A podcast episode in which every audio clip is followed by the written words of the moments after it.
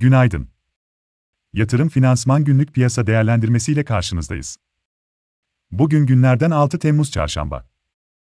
Amerika Birleşik Devletleri ekonomisi için dile getirilen resesyon endişeleri diğer gelişmiş ülke ekonomilerini de tehdit etmeye başladı. Bu zincirleme reaksiyonun ilerleyen haftalarda gelişmekte olan ülke ekonomilerini de kapsayarak küresel bir ekonomik daralma endişesi yaratabileceğini belirtelim. Petrol fiyatlarının son 24 saat içinde %10'u aşan düşüşler sergilemesi de resesyon kaygılarının ne derece yüksek boyutta olduğunu gösteriyor.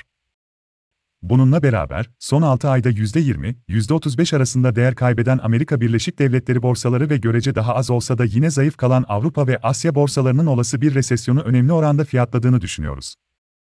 Gelişmekte olan ülke borsaları ise bu dönemde pozitif ayrışırken dolar bazında BIST endeksinde yılbaşından bu yana %3'e yakın sınırlı bir değer kazanımı bile olduğunu belirtelim. Bu sabaha dönersek, Amerika Birleşik Devletleri vadelileri hafif negatif, Asya'da ise %1.5'lere varan satışlar görüyoruz. Dışarıdaki karamsar görünüme rağmen BIST'te pozitif açılış bekliyoruz, ancak sonrasında küresel endişelerin BIST üzerindeki baskısı devam edebilir. Kurban Bayramı öncesi nakit yaratma amaçlı satışların ise geride kaldığını, bugünden itibaren BIST'te gerçekleşecek işlemlerin takasının bayram sonrasına kalacağını belirtelim.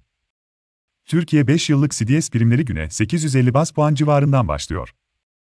BIST 100 endeksinde dirençler 2400, 2430 ve 2475, destekler 2360 ve 2330. Ajandada ise içeride veri akışı sakin, dışarıda Euro bölgesi perakende satışlar ve Amerika Birleşik Devletleri Hizmet PMI ile ICM Hizmet Endeksi izlenecek. Akşam 21'de ise Fed'in 75 bas puan faiz artırdığı 15 Haziran toplantısının tutanakları yayınlanacak. Yatırım finansman olarak bol kazançlı bir gün dileriz.